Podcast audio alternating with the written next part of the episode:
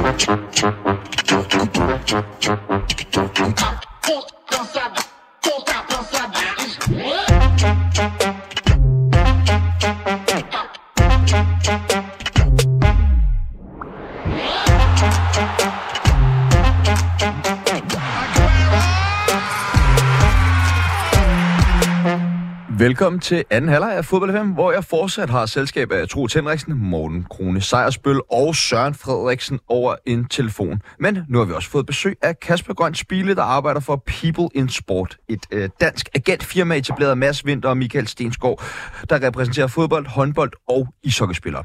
Og Kasper, vi har hævet dig ind, fordi at øh, vi gerne vil blive lidt klogere på øh, transfers, fordi det er jo bare en gren af fodboldjournalistik, som fylder mere og mere. Og, øh, og så er vi jo midt ja, i, i det her transfervindue i januar måned, hvor det jo stikker fuldstændig af og aller nærmest øh, personificeret ved transferguden Fabrizio Romano, som har en story på 150 slides øh, hver dag og konstante Twitter-opdateringer.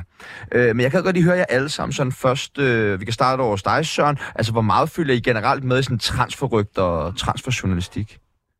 Øh, rigtig, rigtig meget. Øh, jeg elsker alt, øh, alt sport, men særdeles fodbold, og øh, nu har jeg også selv en søn, der, der spiller og sådan noget, så jeg har altid gået rigtig meget op i de her transfer her. Hvad, hvad, hvad sker der? Hvad er op og ned i det? Og hvem ryger afsted, og hvem bliver solgt, og hvem øh, ja, skifter klub og sådan noget. Så jeg synes, det, det, er, det er en rigtig, rigtig fed tid her øh, i januar måned, og så igen om sommeren, der er det følger rigtig, rigtig meget med. Hvad med dig, Troels? Øh, det, det gør jeg ikke så super meget. Øhm, det, det, når, jeg er journalist, og, og jeg, jeg tror måske, at, at lige, lige præcis den genre for øh, af sportsjournalistik øh, er jeg ikke så meget for altid. Det er en ret vild, øh, når man sådan kigger på det med journalistiske briller, øh, en ret vild genre, fordi der er aldrig rigtig krav til nogle kilder, øh, og der skal navn på og sådan noget, øh, modsætning til alt andet journalistik. Det er lige præcis øh, det, jeg mener. Yes. Men det er jeg ikke enig. Morten? Nej, det er jeg ikke enig Nej. i. Det I to uh, sidder og snakker om ja. derovre. Øhm, nogle gange er det sådan, og... Øh, men jeg synes, at de dygtige transferjournalister, de uh, godt kan tillade sig at, uh, at skrive uden kilder. Uh, der, der er nogen, uh, som, uh, som jeg ved, er, som har deres kilder i orden, og så må man jo vælge at følge dem. Men der, der er nogle af dem, det, det er rigtigt nok, at nogle gange er det sådan, men jeg synes ikke, man kan sige det helt generelt. Øh, nej, men det er vel en lidt mere uigennemsigtig, hvad skal man sige? Øh... Ja, ja. Det er det, men, men det synes jeg også godt, det må være. Jeg synes, øh, der, der øh, altså journalister er, er underlagt nogle, øh, nogle journalistiske øh, spilleregler, og, øh, og det er, at man skal skrive øh, man skal skrive så tæt på sandheden, som man overhovedet kan komme. Og, øh, og det har jeg egentlig øh, sådan igennem min, øh, min tid som journalist haft, øh, har, øh, egentlig har jeg rimelig stor respekt for, for det, de, langt de fleste gør. Øh, Monika, jeg også godt høre dig. Har du et bud på, hvorfor øh, folk synes, det er så spændende at læse alle de her transferrygter? Jamen, jeg tror da mest, man er spændt på sin øh, egen klubs vegne. Øh, jeg, jeg har altid også synes det var rigtig sjovt som, som journalist at lave øh, transferhistorier, fordi man følte, der skete noget nyt, og... Øh, hvis man lavede øh, en transfer, hvis jeg lavede en transferhistorie om en spiller, der var på vej til eller fra, øh, lad os bare sige øh, Brøndby, øh, så, øh, så kunne man mærke interessen derude fra, fra fans. Øh, det var noget, der virkelig resonerede. Øh, det, øh, det synes jeg stadigvæk, der. Jeg synes også, det er spændende, hvis danske landsholdsspillere er på vej til store øh, klubber, som, øh, ja, så vi kan teste dem af på, øh, på e-, endnu en, en hylde. Ikke? Altså det, det synes jeg er skide sjovt. En blanding af forhåbning og nysgerrighed og sådan noget. Og øh, jeg kan også høre dit øh, perspektiv på det, Kasper. Altså sådan, som spiller øh, eller agent der, hvor meget fylder sådan nogle transferrygter, og hvor meget bruger man pressen som agent i sådan en periode her? Ja, godt spørgsmål. Øhm, jamen, det er vel lidt sådan noget, man, man elsker at hade det, og man hader at elske det på en eller anden måde, ikke? Fordi øh, vi skal bare huske, hvilken industri vi er i, og det er jo en underholdningsindustri. Så hvis ikke der var nogen, der skrev om det, så, øh, så, så kom der ikke så mange tilskuere på stadion.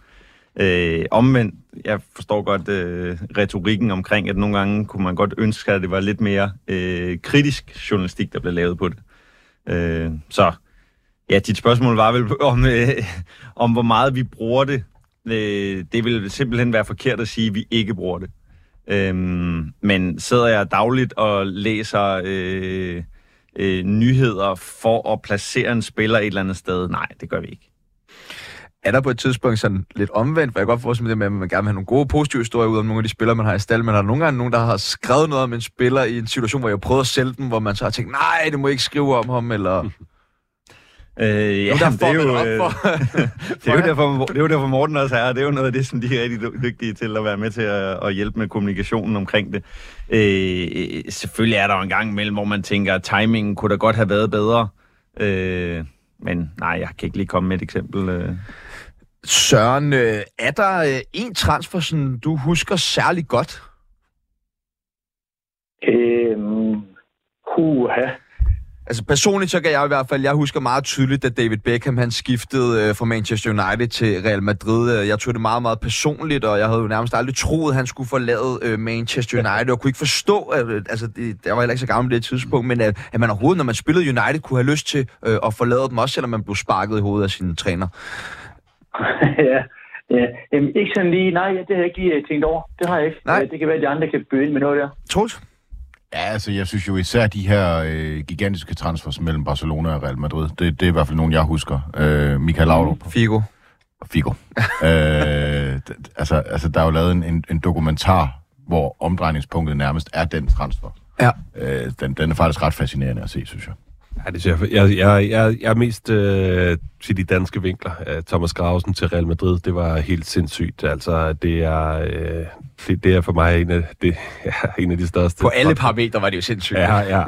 Men jeg kan faktisk også, jeg har også en dansk en. Det var da FC København købte øh, Michael Gravgaard og Jesper Christiansen i Viborg. Det var ret sindssygt, at de bare hentede de to bedste fra Viborg, fordi nu skulle de bare vinde det Danmarks mesterskab og have stabiliseret deres forsvar. Der kan jeg huske at stå inde i parken. Det gjorde du sikkert også troligt den dag. Øh, men det var sådan, det var bare en magtdemonstration at hente to gode spillere og rykke dem derind. Og øh, undskyld. Øh, Kasper, er der en transfer, du husker sådan? Jamen, jeg Måske- faktisk også lige den der Thomas Grausen til Real Madrid, ikke? fordi det er så stor en klub. Øh, og så her øh, for nylig i vores, i vores egen øh, virksomhed, hvor at man kan, kan flytte en spiller fra den danske første division til en større klub, og så helt ind på den, på den største scene i en øh, Kasper Tingsted her for, for ikke så lang tid siden. Øhm, det er i hvert fald der, hvor når spillerne tager nogle store skridt, så tror jeg, det er der, hvor, at, øh, hvor vi alle sammen husker det. Men den transfer, jeg husker allerbedst, det er selvfølgelig Joachim Andersen til øh, Lyon, Ja. øh, som Danmarks øh, dyreste på det Ja. tidspunkt. Og det ved jeg, og det ved jeg også, at du har øh, en rigtig god øh, årsag til, at det Og- lige netop den Og trend. den oplevelse, det må bare være derfor, at, øh, at Kasper han er agent, altså med, med den slags, at sidde og forhandle store kontrakter hjem øh, et eller andet sted i udlandet. Det er jo så sjovt. Vi, øh, vi skal 100% have din øh, anekdote, det lover jeg, øh, Morten. Det, Kan vi den nu? vi kommer til det øh, om et øjeblik, men vi skal lige have lidt flere øh, ting på plads, før altså, den kan give endnu bedre øh, mening. Øh, jeg vil gerne, Kasper, høre dig. Hvad er den seneste handel, du har været øh, involveret i? Den seneste handel, jeg har involveret i. Ja, det er jo øh, nok sådan en, der var lidt en elefant i rummet. Det er jo en Mads Bæk til øh, FC Midtjylland. Okay, spændende. Der var også lidt kontroversiel øh, handel der. Hvad, øh, kan du tage os lidt mere ind i, hvordan den handel foregik? Jamen, det var jo helt deadline day, så det var derfor, der er lige, lige nu er der ikke lige øh, været... Ej det, ej, det er faktisk ikke øh, helt fair, fordi vi skiftede David Jensen hjem til Lyngby den anden dag, så det var jo i respekt for David, var det faktisk lige forkert at sige det. Men øh, transfervinduet er jo kun lige åbnet. Øh, Troels, har du lidt... Hvordan, hvordan kom man væk fra den der Mads Bæk-handel der ved at snakke om David Jensen?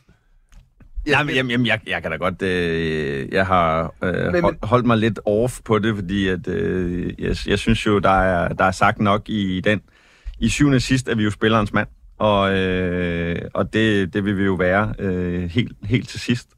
Så når der bliver taget et valg, så er det jo at gå all the way. Men øh, prøver man og så selv at sige, at det er måske ikke så god en idé, prøver man ligesom at, at nudge ham lidt i forhold til, hvad I tænker også er bedst, eller er det udelukkende bare, "Nå, nu siger han det, så må vi få det til at ske? Nej, vi har, vi har jo en, en rådgivende funktion i, at, øh, at øh, ofte er der jo en konsekvens øh, eller, en, eller en upside i forhold til sports, økonomi og privatliv, og det, det skal man jo vende det hele igennem. Men i syvende og sidst er det jo spilleren, der, der, der tager et valg, og så bakker vi fuldstændig op. Men, og der er man ikke, er man så bange for at brænde nogle broer til AGF i det her tilfælde, eller altså... Jamen, jeg ville da, Når man- jeg ville da lyve, hvis jeg sagde, at det var en behagelig situation at Ja. være i. Men, men det er jo sådan, det er, og, øh, og vi oplever det jo øh, hver transfervindue. den anden vej rundt også, hvor at, øh, klubber, noget man tænker var lige ved at være der, så, øh, så går klubben den anden vej. Så det, jeg ville øh, lyve, hvis jeg sagde, at det var en behagelig situation at være i. Og, og, og hvis jeg skal prøve at tage de journalistiske briller på der, så, så er det jo, at jeg synes, der skal man som sportsjournalist og transferjournalist altså, altså pas på at være kildekritisk og altså tage sin egen rolle ret seriøst, fordi det, der jo sker, det er, at, at, at det kommer ud, at nu er Mads Bæk meget tæt på at skifte til AGF, og nu ved Kasper det bedre end, end mig, fordi han sad jo med det, men jeg kender i hvert fald Claus Steinlein godt nok til at sige, det skal, at, at han kunne godt finde på at have den holdning, at da han ser det at sige, det skal fandme være løgn. Og det er det, der gør, at han faktisk i sidste ende ender i FC Midtjylland. Altså, det er en spekulation, jeg har. Men, men og der, der kan man jo så sige, hvilken rolle har man så som, som, som journalist i den, i den transfer? Den er i hvert fald ikke helt uvildig. Det synes jeg, man skal, man skal være sådan meget øh, opmærksom på. Og øh, Troels egentlig, nu når jeg også dig, altså har du sådan lidt ligesom jeg måske en fordom om, at agenter de bare er øh, onde og, og griske i fodboldverdenen? Nej, det har jeg ikke. Øh, men, men han har jo lige selv sagt, at de er spillernes mand, og nogle gange er de også klubbens mand. Øh, eller klubbens, øh, ikke mand, men klubbens øh, repræsentant. Jeg tænker, du ikke øh, også, og, at og derfor de... er de jo sat i verden til at tjene penge for, deres, øh, for, for dem, de repræsenterer. Men køb, køber du det, ja, fordi altså, tænker du ikke også, at dem selv spiller en stor rolle? Øh, det, det tænker jeg er øh, fuldstændig sådan naturligt og, og menneskeligt, at det kan man ikke øh, sætte sig ud over, fordi at, øh, at jeg, jeg tænker, at honorarerne følger øh, prisen på spillerne. Kasper, vi skal måske lige starte med altså, at få styr på, altså, hvad er det præcis, dit, dit arbejde går ud på? Ja, det er et godt spørgsmål. Med dine egne ord. I, øh, altså, I syvende og sidst, så lever vi jo af, at øh, de spillere, vi hjælper, at de realiserer deres øh, fulde potentiale. Så det er jo ligesom den, den overordnede mission i det. Øh, og derigennem er der jo karriereplanlægning og, øh, og rådgivning af, af spillerne på, på alle aspekter. Øh, fodbold, øh, livet, økonomi og, og så videre. Øhm, og derigennem er der jo, at hvis man skal tage nogle skridt, hvis vi lige bliver i transferdelen, øh, så skal vi jo kende så godt, som vi overhovedet kan, markedet, vide, have indsigt i, hvem søger hvad, hvem er på udkig efter hvad, hvem skal af med nogle spillere, så kan der åbne nogle muligheder. Så i forhold til den her transfer-snak, så er det jo det, der er vores, øh, vores primære øh, opgave. Og øh, helt kort, hvordan bliver man egentlig agent? Jamen, nu er der jo heldigvis kommet nogle, nogle nye regler, øh, som, som mit korte svar til det vil jo være, at man skal stå FIFAs eksamen. Øh, det er jo... Det er jo Men er den, det, er det en uddannelse, man bare kan søge ind på, og så tage eksamen, eller kan man bare, kan alle bare møde op og tage agenteksamen hos FIFA? Øh, ja, hvis du har en ren straffetest, så, Satans. så kan... Ja, okay. Nå, men det lyder da selv rimelig lige til. Altså, så det er simpelthen bare at tage den FIFA-eksamen, og så finde nogle øh, fodboldspillere, der muligvis kunne sælges videre for et eller andet på et tidspunkt. Ja, det er jo me- meget simplificeret, Ja, ja, det- men øh, der, der er et relativt stort pensum, du skal igennem, men, men ja, det, Okay. Øh, Søren, jeg gad godt høre dig. Var der ja. sådan big-time agenter involveret øh, i dine handler øh, imellem Superliga-klubber? Ah, Nej, ikke, ikke, ikke, ikke, det helt store, men jeg havde, jeg havde agenter, jeg havde John Sivbæk, øh, og han har hjulpet mig rigtig, rigtig meget i de her forskellige skift, jeg har lavet fra Viborg til OB og til Silkeborg frem og tilbage og sådan noget. Der brugte jeg John Sivbæk, og der var han øh, en rigtig, rigtig god mand for mig. Øh, men det er klart, her i de sidste 5-10 år er det blevet meget mere øh, hvad skal man sige, øh, vigtigt at have, en- have en dygtig agent, som har et godt netværk, som har nogle gode kontakter og, og er, er inde i varme ved nogle forskellige klubber rundt omkring i Europa. Øh, så det, det var ikke så, så meget brugt dengang ved mig, men, men jeg havde godt nok en agent. Søren, tror, tror du, du kunne være kommet til en større klub eller til udlandet med øh, hjælp fra øh, en agent som Kasper? Nej, det, det tror jeg ikke. Jeg var sgu ikke dygtig nok. Jeg, jeg forsøgte godt nok i mange år at komme afsted og sådan noget. Men, øh, og der var rigtig mange klubber op at se på mig, men de vendte sgu altid tommelfingeren ned. Altså, I bund og grund var jeg bare ikke dygtig nok. Øh, det, jeg vil sige, det er jo nemt at være agent, øh, hvis, hvis man har en spiller, som bare brager igennem øh, og, og scorer mål på samlebånd i et halvt år. Og sådan noget, så kommer klubberne af sig selv. Men hvis du har en spiller, som, ah, det kører ikke lige, at du, han sidder meget på bænken, og han er ikke inde i, i varmen ved træneren og sådan noget der, og så kom, kommer spilleren til agent og siger, du skal prøve at se, at du kan finde noget nyt til mig. Så er det, at man skal have en dygtig agent, for så skal han jo ud til hans netværk og ud til hans klubber og sige, okay, jeg har en spiller, der sidder på bænken op i, nu siger jeg noget, i Tromsø op i Norge, har ikke spillet i sidste halvår. kan I bruge ham og ham og ham? Øh, så, så, så bliver det lidt sværere, ikke? Men, men hvis en spiller gør det rigtig, rigtig godt i et halvt eller helt år, så, så, vil, jeg, så vil jeg stadigvæk være ærlig at sige, så er det nemt at være agent, og så gå og finde en klub til ham. Kasper, kunne du ikke godt øh, skyde Søren Frederiksen afsted til en udlandsklub? Åh, oh, jeg husker da, at han lavede en del mål i Superligaen. Gør du ikke det, Søren? Så det tænker jeg da godt, vi kunne løse. Nummer to på all-time ja. topscorerlisten i Superligaen. Ja, prøv at høre. Men, ja, prøv han, Søren, du er alt for ydmyg og alt for jysk over for dig selv. Det er jo helt vanvittigt. Du var topscorer i Superligaen, da I vandt mesterskabet med Silkeborg. Og havde det været i dag, så var du blevet skudt afsted med det samme. Er det ikke rigtigt, Ja, men det, det øh, vil jeg svare jer til jer. Jo, men det gør det er også nogle andre tider nu, men altså, ja. i bund og grund, så, så ved man, der var sgu mange agenter og scout og sådan noget, kig dengang, jeg spillede og sådan noget, men de vendte sgu altid tommelfingeren ned. Altså, jeg har ikke lige haft det der ekstraordinære, fordi de har altid sagt til mig, prøv at høre, den spiller, som du er, ham har vi sgu selv i klubben, men... så vi, vi, vi, vi smutter lige et andet sted hen, ikke? Og det er sgu fair nok. Ja, men Kasper, der vil jeg gerne lige, hvad, hvad, hvad gør man så i sådan en situation? Lad os sige, om der kommer, man har en Søren Frederiksen i, på sit højeste bombermål i, i, i Superligaen, lige blevet dansk mester med Silkeborg, altså. Og, øh, og, men, øh, men når klubberne kommer og kigger på mig, så vender de sgu tommelfingeren nedad, og han også skulle begynde at fortælle sig selv, ja, jeg er sgu ikke god nok til det udland der. Hvad, hvad gør man så?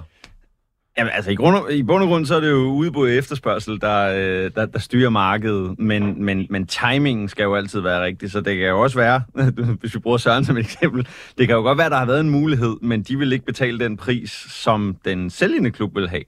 Eller mm. Søren vil ikke spille det sted, hvor den klub, der gerne vil have Søren.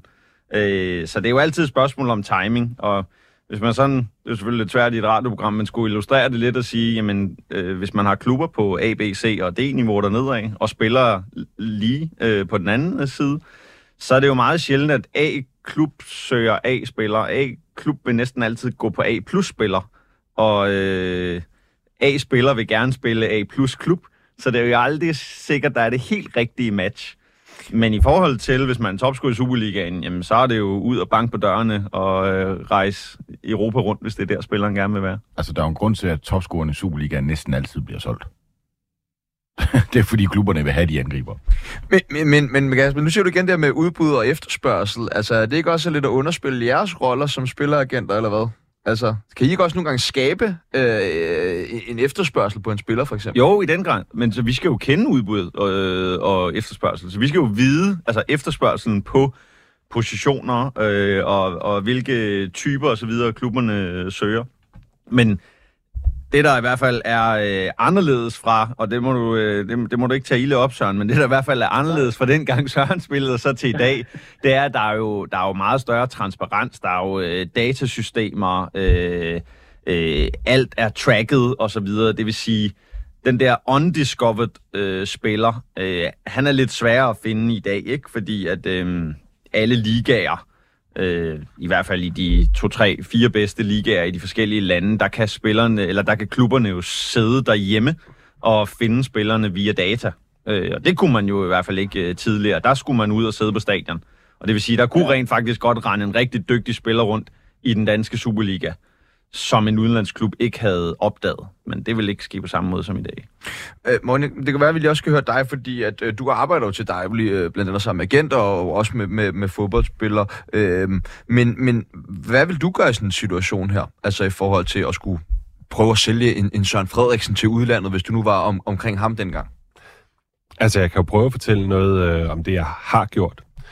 Øhm, og øh, jeg vil tage et, et, et, et eksempel og tilgive mig, hvis jeg har fortalt det før, men det er bare fordi, øh, at det er et eksempel, som, øh, som jeg ved, jeg godt kan fortælle om. Det var da Joachim Andersen, øh, som jeg var inde på før, han øh, spillede i Sampdoria, og øh, der havde været en del scouts at kigge, og der begyndte at opstå rygter om, at han skulle, øh, at, at Arsenal var interesseret. Øhm, det var egentlig ikke rigtigt. Øh, de, I hvert fald havde de hverken henvendt sig til Joachim og hans bagland eller til klubben, så vi vidste ikke helt, hvor det kom fra. Men Sampdoria havde en forretningsmodel, der hed, hvis vi køber nogle unge spillere og kan sælge dem øh, forholdsvis dyrt, øh, dyrt øh, så er det okay med os. Så vi aftalte med agenten, med Joachim Andersen og hans far og med klubben, så alle parter var enige om det, at uh, lad os prøve at se, hvad det her det kan bære. Jo, uh, hvad hedder det, Lyon, de havde budt uh, 18 millioner euro på det tidspunkt, uh, og Sampdoria sagde, kan vi nå 25 eller sådan noget, så er vi klar til at sælge. Så uh, jeg satte et interview op med en engelsk journalist på goal.com. Det var uh, det valgte jeg, fordi det var et verdensomspændende medie, som udkom på engelsk. Øhm, og øh, eftersom Arsenal... Må jeg spørge ja. der, øh, altså, når du så skal gøre det, øh, kan du bare ringe til hvilken som helst øh, journalist på Goal, og så sige sådan der, er de slet ikke øh, Mm, spørger de ind til, hvem er Morten Krone? Øh, altså, Det, der er fordelen i hvert fald ved øh, engelske journalister, det er, at de plejer aldrig at kunne tale med spillere, fordi der er så øh, strikte forhold i de klubber, så de er nok lidt mere åbne. Øhm, så har jeg også i kraft af min øh, fortid som, øh, som journalist i øh, sådan noget 14-15 år-agtigt et rimelig godt netværk, også ude i Europa. Øhm, så det her, det var en, jeg kendte. Øh, så jeg tog fat i ham og spurgte, om han var interesseret i at lave et interview med øh, Joachim Andersen, og det var han, fordi at Arsenal havde været rygtet der til, og jeg, jeg snakkede ikke, altså jeg kom, jeg kom aldrig til at lyve om den slags ting, så jeg snakkede ikke om Arsenal-rygtet, men det var ham selv, der sagde, at det, var, at det kunne være interessant. Og så sendte han også nogle spørgsmål, og sammen med Joachim svarede vi på dem, på dem, som vi synes var relevante at svare på, øh, sendte det til ham. Øh, og så lavede han øh, en artikel, der hed øh, Arsenal Target Anderson, colon, I'm ready to further my career. Altså jeg er klar på at, at gå videre i karrieren. Og den var klappet af med hans agent og med, med Sampdoria. Øh, og ugen efter kom der tilbud fra Milan, Lazio, Roma. Øh, og det endte med, at Lyon så alligevel købte dem, men ikke for de der øh, 18 millioner, men for 30 millioner euro. Øh, og det er jo ikke fordi, vi har lavet den artikel. Altså, at at de klubber lige pludselig melder sig på banen, men lige pludselig kan de se, okay, der sker noget her. Øh, klubberne øh, forstår jo godt, at det her det betyder, at nu er budkrigen i gang. Vi må hellere se at komme, øh, komme afsted, for de ved jo også nogenlunde, de, ved, de vidste, hvad Joachim kunne, de ved jo også nogenlunde, vel, hvem der ellers er i markedet på ham. Så, så det kan være en måde at, at optrappe sådan en transfer på. Kasper, øh, altså, men er- er det noget, man ligesom øh, tænker i, at man ligesom kan få bobbet prisen op på, på spillere ved øh, at gøre det her? Øh, man kan sige, lige i det der tilfælde, der, som Morten beskrev der, der kan det jo være en klub, som siger, hvis vi når et vist leje, så er vi klar til at sælge. Men hvis ikke det leje, det når, så vil vi ikke sælge spilleren, så skal du blive her. Og så har man jo en fælles interesse, og så er det jo, at man kan lave en, en, en god strategi sammen øh, omkring det. Men det er jo ikke altid sikkert, at det er godt, at prisen er rigtig høj, øh, fordi det kan, jo, øh, det kan jo få nogen til at ryge væk. I det her tilfælde, hvor det er en rigtig dygtig spiller, der skal ud på en, en, en fin adresse, så gør det nok ikke så meget. Så vil det nok bare være til spillerens fordel. Men, men ellers er det jo ikke sikkert, at det er en rigtig fordel for spilleren, at prisen er rigtig høj. For så har du jo skåret en del fra, der simpelthen ikke kan betale den. Øh, mm. Man kan sige, øh, på, på andre hylder kan det jo også være de spillere, som er en lille smule øh, glemte. Øh, som, øh, fordi det er jo rigtigt, som Kasper siger, der er ikke nogen spillere, der går rundt derude, som, som klubberne ikke kender som sådan. Altså alle, man kan sidde derhjemme og se alt på Y-Scout, hvis man vil det. Ikke? Man kan ikke rigtig snyde nogen. Men der er jo nogen, der ryger lidt i glemmebogen, hvis de har været skadet i en periode, eller hvis de er røget uklar med en træner eller noget. Der har jeg også arbejdet med spillere, altså så sent som i, i sommer, to forskellige spillere, der havde, øh, der havde en historik, øh, sådan en rygtehistorik i hvert fald for at være skadet, men som egentlig var klar. Øh, hvor vi arbejdede på at øh, lave nogle interview med dem, som, for, for at sige, at sådan, at, jamen, altså, og der kan, de, der kan de sagtens tale jo om deres øh, tro på, øh, altså deres, hvad skal man sige, ambitioner for fremtiden, også i den pågældende klub, men bare det, at de er ude og sige, øh, at de egentlig er klar til at spille, kan også betyde, at, øh, at der kan opstå noget interesse. Nogen kan henvende sig og, og høre, hey, hvis du er klar på at spille, hvorfor spiller du så ikke, og øh, var du interesseret i os, og sådan noget. Troels, med de journalistiske briller, altså, hvad tænker du så øh, om hele den her måde øh, at bruge pressen til øh, at sælge øh, produkter? Jeg tænker, det er ikke, fordi jeg tænker, det er noget, der er revolutionerende for bare øh, fodboldverdenen, men altså, hvad tænker du? Øh, jamen, jeg tænker, at fodboldspillere, øh, øh, altså, de er aktiver. Øh, og og, og det, skal, det skal de også selv være bevidste om. Altså, øh, et, et, et godt eksempel øh, på, hvordan Wow. man også kan bruge... Øh, Og lige til noget breaking. Ja. øh, ja. Frans Beckenbauer er død. Nå, trist. Nå, det var noget andet. Undskyld, jeg afbrød. Jeg fik bare lige en Det ved jeg ikke, jeg lige skal sige til. 78 år. Nå, Hård, øh, hård fantastisk videre. spiller. Top 5 i historien måske. Legende i Bayern, Tyskland. Øh, ja. RIP. Ja, tak. Troels. Skal jeg bare snakke videre? Ja. Øhm, men et, et godt eksempel på, hvor, hvordan man kan bruge det, også til sin egen karriere, det var, øh, og det kan jeg også godt sige, fordi det, jeg, det, det øh, har jeg lavet en artikel engang, det var, øh, da hvad hedder han, Daniel Akker var øh, rigtig dygtig i Liverpool, og så kom der interesse fra øh, Barcelona og, og Manchester City. Øh, det var da med Roberto Mancini var, var træner i Manchester City. Øh, Barcelona havde ikke helt pengene til at købe Daniel Akker. Øh, det havde Manchester City, men, han, men Daniel Akker gad ikke til Manchester City. Øh, så, så det endte jo med, at, at transfervinduet lukkede, og han stadig var i Liverpool. Men den interesse for de to store klubber og den loyalitet, han havde udvist, den brugte han jo så, og hans agent øh, Per Steffensen, til at gå ind til, til Liverpool og sige, hey, nu er jeg et bedre aktiv for jer. Jeg er simpelthen mere værd. Og det var de så enige i, og det endte så med, at han fik det dobbelte i løn. Så, så på den måde kan man jo også bruge det, og det, det tænker jeg er helt naturligt. Øh, og at de dygtige fodboldspillere og de dygtige øh, agenter øh, bruger det på alle mulige måder. Det er måske øh, lidt sent øh, at hoppe helt tilbage, men jeg gad egentlig godt lige høre dig, Kasper. Altså, har du et bud på, hvornår det egentlig startede, det her agenterhverv øh, i Danmark? Nu har vi også lige hørt Søren, han var lidt inde på, øh, jamen, han havde lige John Sivbæk til at hjælpe sig. Øh, men altså, har, ved du, hvornår det ligesom jeg kan nok ikke lige pinpoint sådan en øh, timeline på, øh, hvornår det var, men havde, havde Åbring ikke nærmest monopol, da han, uh, da, da, han, da han startede, så det ville være det omkring i, i 80'erne og 90'erne. Søren, kan du huske Carsten Åbrings indtog i, i, i dansk fodbold?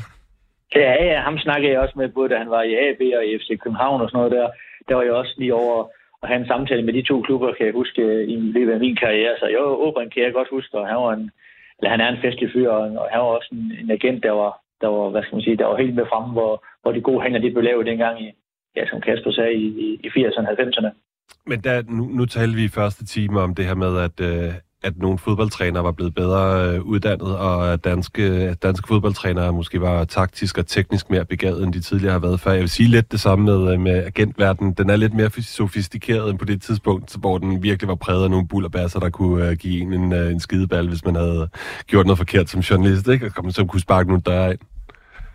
Men, men hvad, hvordan er dit indtryk, Søren, af? Hvordan føler du, det har ændret sig? Altså, det er jo tydeligvis blevet mere professionaliseret, men øh, altså Ja. Men jeg synes jo, jeg synes jo det, ja, man kan godt tillade sig, det er lidt skræmmende, at, at alle kan bare gå ind og blive igen, hvis man kan bestå den her eksamen. Jeg ved godt, nu er den eksamen først lige kommet nu her, jeg tror, var det i efteråret, den kom, øh, og, og der, der, skal, der, der skulle der rigtig meget læses op og sådan noget, og jeg tror også, der var en del, der dumpede og sådan noget, men ellers så kan alle jo gå ind og så læse de her, de her sider op, og så hvis man så består, jamen, så, så er du igen, og du kan vide noget om fodbold, du kan også øh, en, en person, der ikke ved noget om fodbold, men har du nogle gode øh, kontakt og har et godt netværk rundt omkring ved nogle klubber, øh, jamen så, så, så, så er det jo en nem vej, og så skal man bare have i godsøjne måske tre, fire eller fem spillere, jamen så, så er der gode penge at hente der, ikke? Altså, nu kan man se en, en Albert Grønbæk i, i Bodø Glimt. Øh, nu har jeg set den øh, norsk fodbold rigtig meget her det sidste øh, halvårs tid her, og han gør det, har gjort det fremragende deroppe. Og der sidder en agent nu her, som bare sidder og tænker, okay, det er bare et spørgsmål om tid, inden han ryger, for der skal ikke rigtig gøres noget klubberne, de ringer og kimer Bodø Glimt ned, for han har gjort det helt fantastisk igennem hele 2023. Så der ved jeg igen, okay, der er gode penge både til Albert ved, hvis han ryger afsted til Europa eller USA, som der snakker om nu her, og igen tjener også en, en, en stor kage der. Ikke? Og det er jo bare sådan, at, at øh, fodboldverdenen den er nu om dagen, fordi der er kommet så mange penge i det. Er det rigtig udlægning af det, Kasper? Ah, jeg synes, du er lidt uh, hård ved fadet der, Søren, i, i, i forhold okay. til, uh, der, der, der skal ja. jo selvfølgelig også træffes nogle beslutninger, og jeg, jeg er da ret sikker på, uden at jeg skal gå ind i uh, Albert Grønbæks uh, case, men så kan det jo godt være, at Albert han vil lidt tidligere ud, end, øh, end den transferpris, der nødvendigvis er. Så det kan jo godt være, at Albert han sidder, altså det er lidt tavligt at sidde og udtale sig om en spiller, jeg ikke har fuldt indsigt i. Men det kan jo godt være, ja, ja. Det kan, det kan jo godt være at, øh, at den helt rigtige klub er der og, ja. øh, og agenten har fundet den klub. Og samme spilleren, det er jo spilleren, der gør øh, arbejdet ja, på banen, det skal vi lige skynde os at sige. Men klubben vil ikke sælge. Så ligger der relativt mange øh, forhandlingsevner i at, øh, at være med til at løse den case. For det kan godt være, at det er den rigtige klub, men de er ikke klar til at betale det, det kræver lige nu. Øhm, nej, nej. Jamen, det, det, det er måske også lidt forkert sagt af mig, men, men, men alt den lige er det jo noget nemmere, når spilleren har præsteret så godt, som han har i det tilfælde her. Det, øh, det, det, det er vi i hvert fald enige i. Det, det hjælper ja. altid, at spillerne gør det godt. ja, øh, jo jo, så, og sådan er det jo selvfølgelig også. Øh, men ja, men, øh, ja jeg kan godt følge dig.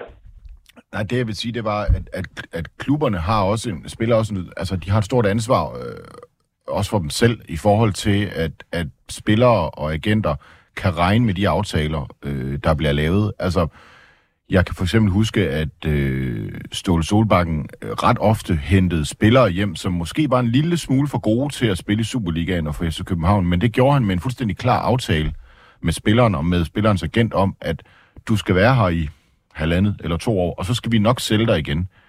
Vi laver en femårig kontrakt, fordi så øh, der er sådan noget med afskrivninger der og sådan noget.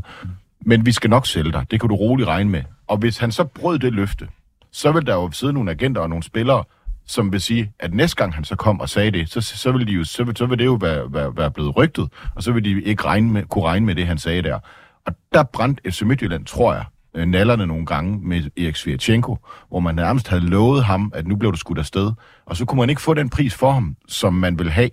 Og så endte han med at blive FC Midtjylland transfervindue efter transfervindue. Og det tror jeg faktisk ikke, han var sindssygt tilfreds med. Er der sådan meget sådan gentleman-aftaler øh, imellem agenter, og klubber og spillere og sådan, Kasper? Jeg vil i hvert fald sige, det er jo det der, hvor, øh, hvor de bedste cases er. Det er jo, at hvis man har øh, et samarbejde, altså hvor, hvor man ser det som, hvordan laver vi en plan for den her spiller, sammen, klub, spiller, agent, timing. Det er bare ikke altid sikkert, at den klub, man så gerne vil, vil, vil have spilleren til, men det er jo der, hvor man kan lave de allerbedste cases, som du siger, Troels. Altså, sommeren 26, der, der er det det, vi sigter efter, så er det det, vi arbejder hen imod. Øh, og så skal spilleren jo selvfølgelig også levere på banen, men, men så kan man også øh, lave en plan for, hvad er det, hvad er det for et marked? Det er jo ikke nødvendigvis lige en specifik klub, men hvad er det for et marked, man skal target for, at den her spiller, han skal videre? Og der, der, der vil jeg bare lige sige, at det, et rigtig godt eksempel er øh, den forlængelse, som FC København, København lavede med, hvad hedder han, øh, Haraldsson, øh, Håkan Haraldsson. Mm. Den lavede man på et eller andet tidspunkt, øh, og det var sådan en etårig underlig forlængelse. Men det var simpelthen for ligesom at opretholde den høje pris på ham, så man havde den lange kontrakt, og, og kontraktudløbet ikke ligesom ødelagde prisen på ham. Men det er 100% sikkert, at PC havde lavet en aftale med spilleren og med agenten om, vi skal nok sælge dig. Og det gjorde man så også. Han spiller jo nede i, i Frankrig nu, nu kan jeg ikke lige huske, hvad klubben hedder, men øh, et eller andet sted dernede. Lille. Der er jo, øh, lille, ja der er jo øh, tydeligvis en masse øh, interesser, der skal varetages, når sådan en spiller skal skifte. Men altså, Morten, hvad er det for nogle kommersielle øh, overvejelser, øh, en spiller ligesom skal gøre sig øh, en klubskifte? Mm, jeg tror i virkeligheden ikke, at der er så mange øh, sådan store kommersielle overvejelser. Altså, først og fremmest øh, vil en spiller jo gerne til et sted, hvor øh, han er garanteret spilletid, så ja, skal man selvfølgelig ikke blive. Altså, hvor han er, føler sig sikker på at få uh, tilstrækkelig spilletid. Der er ingen, der, der ønsker bare at skifte for at tjene penge, medmindre man er sidst i karrieren. Øhm, så det er, det er først og fremmest det. Kan, jeg- kan jeg få spilletid, løfte det her mit niveau, øh, sådan som jeg ønsker det? Øhm, kan jeg komme til at spille på landsholdet, fortsætte med at spille på landsholdet? Så det vil jeg sige, det er, at det, det, det går forud for alt spilletiden. Kasper, et spørgsmål til Ja. Kasper, hvis det er. ja tak, Marian. Ja. Bliver der, brugt, er der mange øh, spillere, der har frikøbsklausuler i deres kontrakter nu om dagen? Det var det jo ikke dengang, der, vi, vi andre vi spillede der. Jeg ved godt, at der er sket meget på de her mange år her, men er der, er der mange, der har det nu om dagen, Kasper? Øh, altså, der er jo nogle lande, hvor at, øh, der, er det, der skal man jo have det. Derfor, Spanien, man, ikke? det er derfor, Okay. man hører om de der øh, ekstremt store øh, frikøbsklausuler i Spanien og i, og i Portugal og så videre. Men, øh, men nej, det er, der ikke, det er der ikke mange, der har. Det, øh, det er Nej. der ikke. Øh. skal man have det i de lande, du nævner der? Ja. Skal, okay, ja. Jo, det, det er jo så, så er det jo typisk, øh, så er det jo, eller typisk, nogle gange er det jo en milliard. Er der ikke nogen, der har Ja, ja, øh, altså flere 3 milliarder milliarder og jo. sådan noget, ikke? Det er jo- det er jo lidt det samme som ikke at have det. En på sådan noget 3 milliarder eller sådan noget, jeg tror, det er sådan. Ja. Øh, Kasper, jeg gad godt, øh, hvis... Det havde Svirchenko vist også, ikke? Jo, Var det ikke? 4 milliarder. 4 milliarder. Øh, Kasper, kan du udlægge sådan en tidslinje for, hvordan sådan en transfer foregår i, i praksis? Altså. Jamen, hvis, hvis vi brugte øh, ek- eksemplet før med, at man laver en god øh, plan med, med, med, med klub og, øh, og spiller og agent, så kan den jo starte rigtig tidligt. Så kan den jo nærmest starte ved, ved kontraktindgåelse, ikke?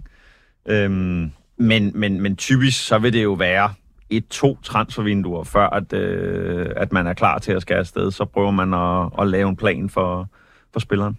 Men altså, hvordan foregår det? Lad os nu sige, at øh, jeg, jeg er en fodboldklub, jeg vil gerne købe en spiller. Hvem ringer man så? Hvem ringer man til? Hvor får man telefonnummeret fra? Og sådan...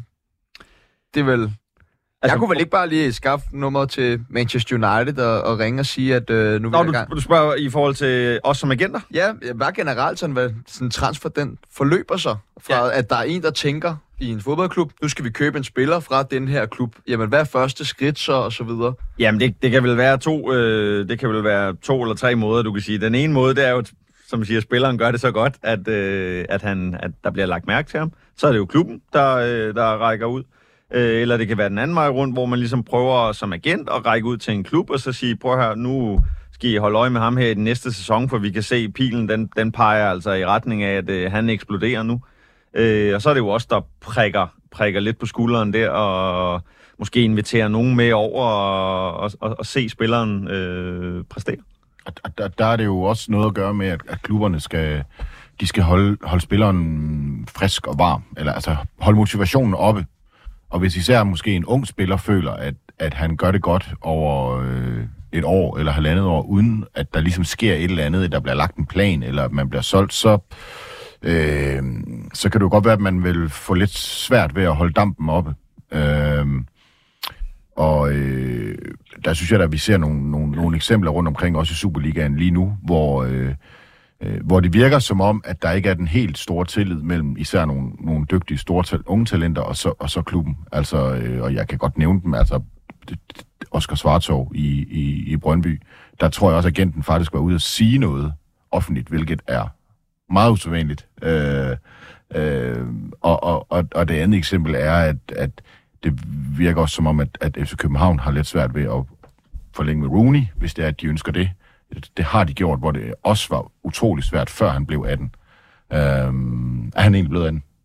Ja, han blev 18 lige her, øh, lige i november måned, tror jeg, han fyldte 18 eller sådan noget, ikke? Jo. Ja. Men jeg tror, da han er 16 eller sådan noget, der havde de meget, meget svært ved at få forlænget med ham. Men det lykkedes, i en, og, og, og, og nu er det ved at være der, hvor de skal gøre det igen, eller skyde ham afsted. Øh, noget, man også ser nogle gange, ikke så tit, men det er det her med, at altså, der er nogen, der har øh, deres øh, familiemedlemmer som øh, agenter. Morten, øh, hvad tænker du om det? Øhm, jeg synes, det er fornuftigt at øh, have sin families øh, opbakning og støtte. Øh, især hvis det er en familie, der har øh, den mindste, hvad skal man sige, mm, forstand på det og, og har fulgt med i spillerens karriere. Men jeg synes, det er den bedste idé at overlade det til nogle professionelle. Øh, jeg går heller ikke... Øh, til min familie. Øh, hvis, jeg, hvis jeg har fået en sygdom, så går jeg til lægen, som har, som har forstand på det. Øh, så det, det synes jeg altid, at jeg vil være opfordret til. Jeg tror også, man som familiemedlem øh, har svært ved at komme med den helt øh, den mest objektive øh, øh, rådgivning. Det kan også være svært som agent selvfølgelig, fordi man har, man har penge i klemmen, men man har en større erfaring med det at, øh, at øh, skrive kontrakter, skifte klubber osv. Ja, og nu siger du det der med, at der er penge mellem for agenter, fordi at, øh, Kasper, kan det ikke være svært nogle gange som agent ikke at skulle presse på for det tilbud, som indbringer øh, dig eller din arbejdsplads flest penge? Nej. Slet ikke. Det, øh, altså, hvis du tror på det lange samarbejde med spilleren, og du vokser sammen med spilleren, så kommer det jo senere. Men det er klart, hvis du er ude i sådan en øh, quick fix løsning, øh, nu skal spilleren bare herover, fordi at så skal vi tjene x antal øh, kroner, euro, dollar, hvad det måtte være, øh, så vil svaret jo nok være, øh, være ja, og det er jo privilegeret nok at kan sidde og sige, sige så, så klart nej. Men, men hvis du tror på, at du kan vokse sammen med spilleren, så, øh, så lader du dig ikke pres på den måde. Men altså, Søren, øh, Søren Frederiksen, du har jo en øh, søn, der spiller i Rosenborg selv, ikke?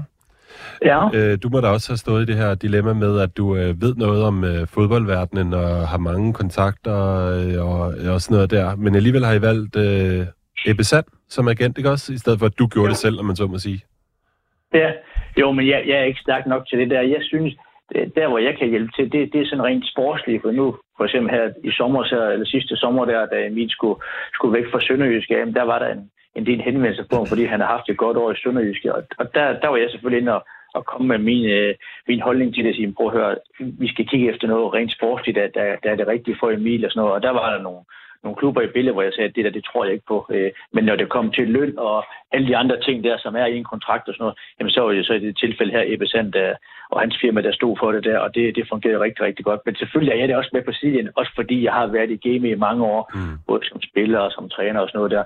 Men øh, når, når papirerne skal skrives under og sådan noget der, jamen så er det, så, så er det, så er det Ebbe, der har gjort det, og det fungerer rigtig, rigtig fint. Men jeg synes, øh, jeg synes det er vigtigt, at, at øh, familien i et eller andet omfang er med, men det er jo ikke alle, der har den stærkeste familie. Til gengæld, Nej. så kunne jeg godt tænke mig at høre, øh, Kaspersen, hvor meget I, øh, øh, hvor ofte I oplever, at spilleren har en advokat. Fordi det har jeg nemlig oplevet, har været en sindssygt god øh, investering.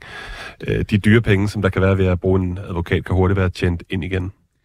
Øh, jeg oplever ikke særlig tit, at spilleren stiller op med sin, sin advokat, men vi stiller jo op med en advokat, som så også er der på vegne af spilleren. Øh, så, så vi ser det som et, et, et, et samarbejde, og hvis jeg lige skal knytte en kommentar til det før, Altså hvis man også ser øh, forældrerollen eller øh, brødre, søskende på, på, på anden måde, som jo også er omkring. Hvis man forstår at se det som et samarbejde og hjælp til at træffe den rigtige beslutning, så kan det faktisk være en rigtig god styrke. Fordi det er klart, hvis du, hvis du tager en far, jamen, han er jo ham, der har været der længst, så han kan også øh, være med til at supportere med, okay, nu skal vi træffe den her beslutning. Der er noget sport, økonomi og noget privatliv. Hvad er det egentlig, der fylder mest? Så hvordan er det, vi skal træffe en beslutning? Nu sagde I før, om hvis man er sidst i sin karriere, er det så økonomien, der styrer det. De cirkler, de bliver jo dynamiske. Øhm, men nej, vi har ikke oplevet, at der er en spiller, der har stillet op og sagt, I skal bruge den her advokat øh, til min transfer. Det tror jeg ikke, jeg har oplevet. Apropos det med familie. Undskyld, lige så jeg lige må bryde ind, for Nej, nej, det er er super, jo, øh, super spændende. okay. Men I har jo Morten Vind tilknyttet også, ikke? Du er, er du agent for Morten Vind? Eller for Kasper? Øh, for, Jeg tror ikke, jeg kan være igen for Morten. for dag. Jonas Vind. ja, ja, korrekt. ja, og Jonas Vinds bror Morten Vind blev så ansat hos jer, da Jonas Vind skrev kontrakt med, med jer som agentfirma, ikke? Øh, ja, Morten, ja, var ansat. Altså, Jonas' storebror var ligesom en del af, han røg med ind, ikke? Sådan, Ej, det var, ej, det var ikke sådan, det, det var ikke sådan, det var. Øh, Jonas øh, han, kom, skulle, han skulle sælges fra FC København. Han skulle sælges for FC København. Morten var blevet ansat øh, en del øh, måneder tidligere. Okay. Men han, øh, han valgte sig tilfældigvis, eller sjovt nok, sammen med firma, som hans bror var ansat i. Men der tænker jeg, at der må I da opleve om nogen det der med, at der er en familierelation. Jonas Vinds far, Per, har også været i fodboldverdenen i en menneskealder og sådan noget, ikke? Hvor I, I samarbejder med, hvordan fungerer den der dynamik? Jamen, den, den fungerer på den der måde, som, som man siger, at, øh, at så skal man i gang mellem lige skille øh, følelser fra fakta. Mm. Øh, og det er jo det, øh, sagt med den største respekt, og Søren også lytter med her, det er jo der, hvor at forældrerollen, der kan man lige, som, som du også sagde før, Søren, så kan man lige stille sig ud til siden og sige, okay, nu er der lige nogen, der ser situationen udefra og ind, i stedet for at man hele tiden ser den indenfra og ud og er, er følelsesstyret i sin, i sin beslutning. Så det er faktisk også sådan, vi, vi, vi gør det her, at øh, nogle gange er der følelser involveret, og så er vi jo heldigvis flere i firmaet, der kan skille os ud siden. Trus? Jamen, det var, det var bare i forhold til det der med, med, med, med rene linjer og, og nogle afhængighedsforhold, der, der går sådan lidt på kryds og tværs. Øh, der, der er jo også en tendens, øh, og det han har været der et stykke tid, at, at trænere har agenter. Øh, nu ved jeg ikke om, nu har vi lige snakket lidt om, om, om Peter P.C. Christiansen, at han har afvist Saudi-Arabien. Jeg ved ikke, om sportsdirektører også har agenter. Øh, men trænere har det i hvert fald. Og, og, og der kan der jo godt være noget i, at hvis du er træner i en klub, og måske især hvis du er det som landstræner, at, at du så er, øh, at dit, den, din agent øh, også er et agentfirma, der har en hel masse spillere, måske i klubben, eller spillere, som er på landsholdet, eller spillere, der gerne vil på landsholdet. Det, der tænker jeg, at det, det kræver, at man har en, en rimelig høj moral for at kunne, kunne styre det. Øh, fordi der kan jo godt komme nogle, nogle ting, hvor øh, der er nogle brudflader, der, der sådan skære lidt ind hen ind over hinanden i, i forhold til træner, spiller, agentfirma øh, og spillere.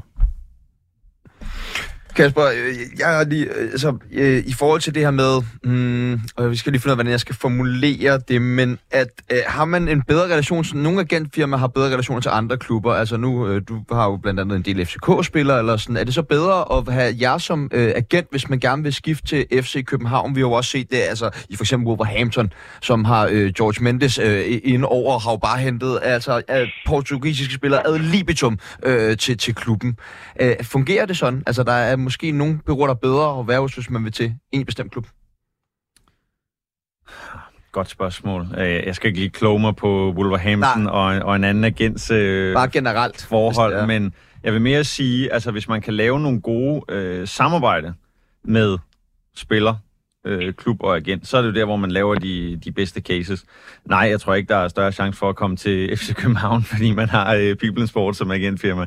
Det er, det er ret overbevist om, at øh, det er ikke øh, tilfældet. Men, øh, men i nogle tilfælde måske.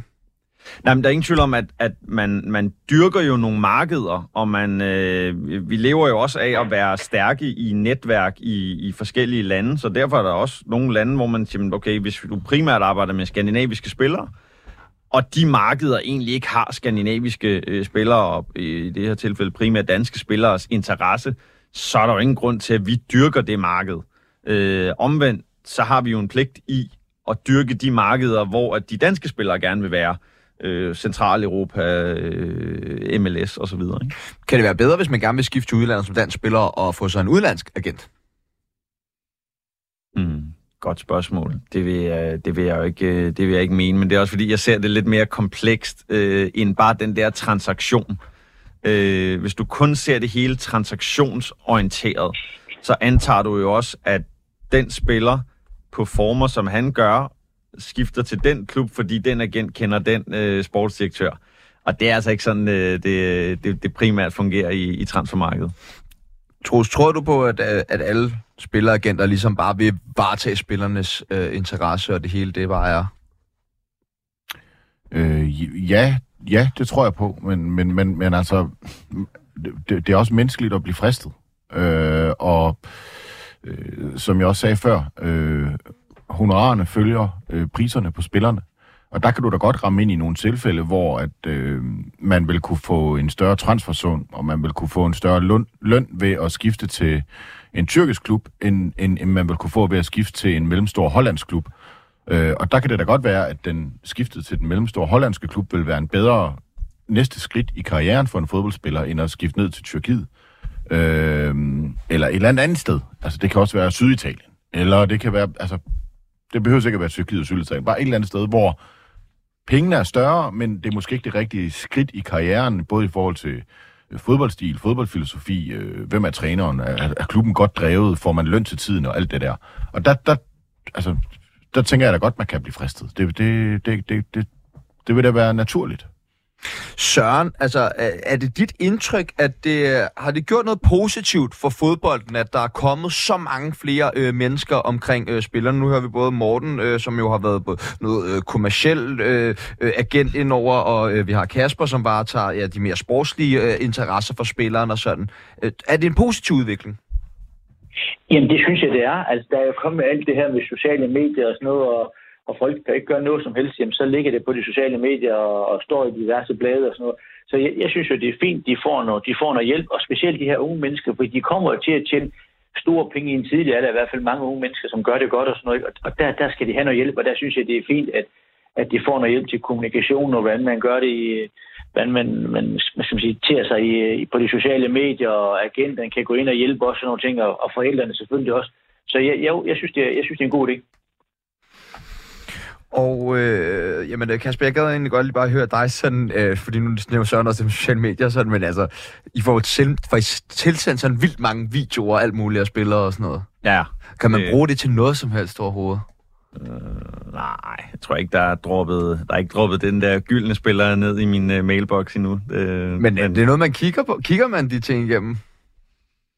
Nu bliver du bombarderet med alle mulige videoer, hvis du siger ja nu. Selvfø- selvfø- selvfølgelig, selvfølgelig, selvfølgelig kigger vi på det, men, men, men vi øh, har jo også ansat øh, scouts og dataanalytikere til at finde de spillere, som, som vi tror på, vi kan hjælpe. Så det er ikke, øh, det er ikke så tit, at jeg, at jeg, at jeg kigger i spamfilteret. Jeg, øh, jeg håber, at alle, der lytter derude og lytter med, er blevet øh, meget, meget klogere på øh, transfers. Det er i hvert fald et, et kæmpe øh, emne med mange, mange aktører øh, i. Der øh, løb jo den her nyhed ind under programmet, at øh, Frans Beckenbauer desværre øh, er gået bort, så jeg tænkte på, øh, at vi skulle bruge de sidste fem minutter her på at snakke lidt om øh, Der Kaiser, som jo er en spiller, jeg personligt øh, aldrig har øh, set øh, spille, andet end på et par få videoklip, øh, så er måske lidt ubeskrevet blad for mig. Øh, Søren, hvad husker du Frans Beckenbauer for? Ja, men en fantastisk fodboldspiller for, for det tyske landshold, og en fantastisk personlighed, og øh, jamen, har jeg været i, ja, i, i Bayern igennem mange, mange år, ikke? og øh, det er jo så trist, øh, men jeg kunne læse mig her for et stykke tid siden, at han, han var ramt af noget sygdom og sådan noget, så det er, det er, en, det er en kæmpe legende, som er gået bort der, det, og det er selvfølgelig meget, meget trist. Hvad, øh, Morten, hvad var han for en fodboldspiller? Hvis du skal beskrive ham over for... Øh... Jamen altså, øh, jeg har ikke set ham spille. Øhm, så øh, der, er, der er trods alt øh, lige lidt for ung, øh, men øh, en elegance øh, på, en, øh, på den defensive del af banen. Øh, og øh, først og fremmest øh, har han jo... Nej, jeg vil ikke sige først og fremmest, men det der jo ikke er en selvfølge, det er, at man er lige så stor i eftertiden, som man øh, som var i sin samtid. Øh, og altså, han var med til at, øh, at vinde øh, EM i øh, 72 og VM i, i 74 for det tyske landshold. Øh, og så siden, så har han jo øh, som, øh, som træner også øh, vundet VM i, øh, i 1990. Så øh, det er en, øh, en bedrift, som, øh, som er ganske markant, og så som en altid øh, meget verbal figur i øh, fodboldverdenen, øh, altså virkelig har haft sine meninger omkring både det tyske landshold og ikke mindst Bayern München, som Søren også nævner. Troels? Ja. Altså, Frans Beckenbauer, han var øh, indbegrebet af den her øh, tyske selvsikkerhed, som øh, det tyske landshold øh, brugte op igennem 70'erne, 80'erne, 90'erne og helt op i nullerne. Oliver Kahn, Til Bayern München-holdet. Og... Ja, og der var han den største af dem alle sammen. Altså, han var øh, libero, og øh, opfandt nærmest den her rolle, fri rolle. ned Som er? Fra, ja, men ned fra, fra, fra forsvaret, hvor han havde øh, plads og frihed til at, og faktisk at gå med frem, når han ønskede det. det er lidt ligesom Morten Olsen havde det på det danske landshold. Beckenbauer var Og bare bedre. Koeman også måske. Øh, nej, lidt en anden type spiller.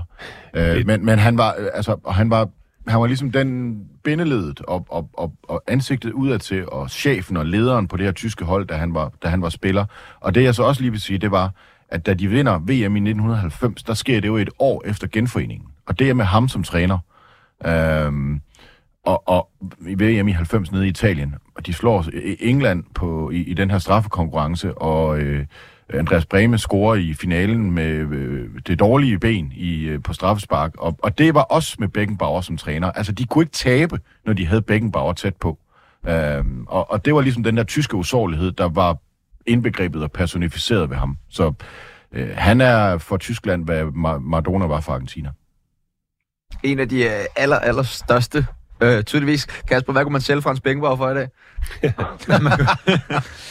Ja, sådan en, en, en klassisk sweeper. Jeg ved ikke lige, om han, øh, jeg ved ikke lige, om, om, han, om han findes, men øh, altså, hvad var det?